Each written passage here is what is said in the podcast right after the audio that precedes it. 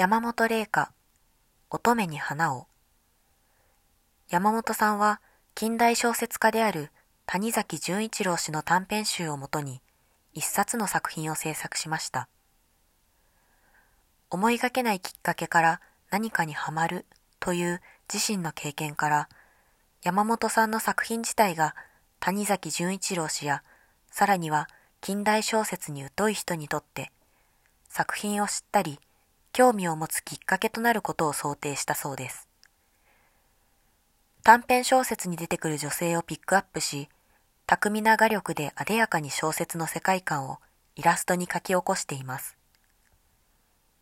登場する女性はテーマカラーやモチーフとなる花を設定するなど、読みやすい構成になるよう様々なデザインを取り入れた一冊になっています。紙の材質にもこだわって制作されたこの一冊、ぜひお手に取ってご覧ください。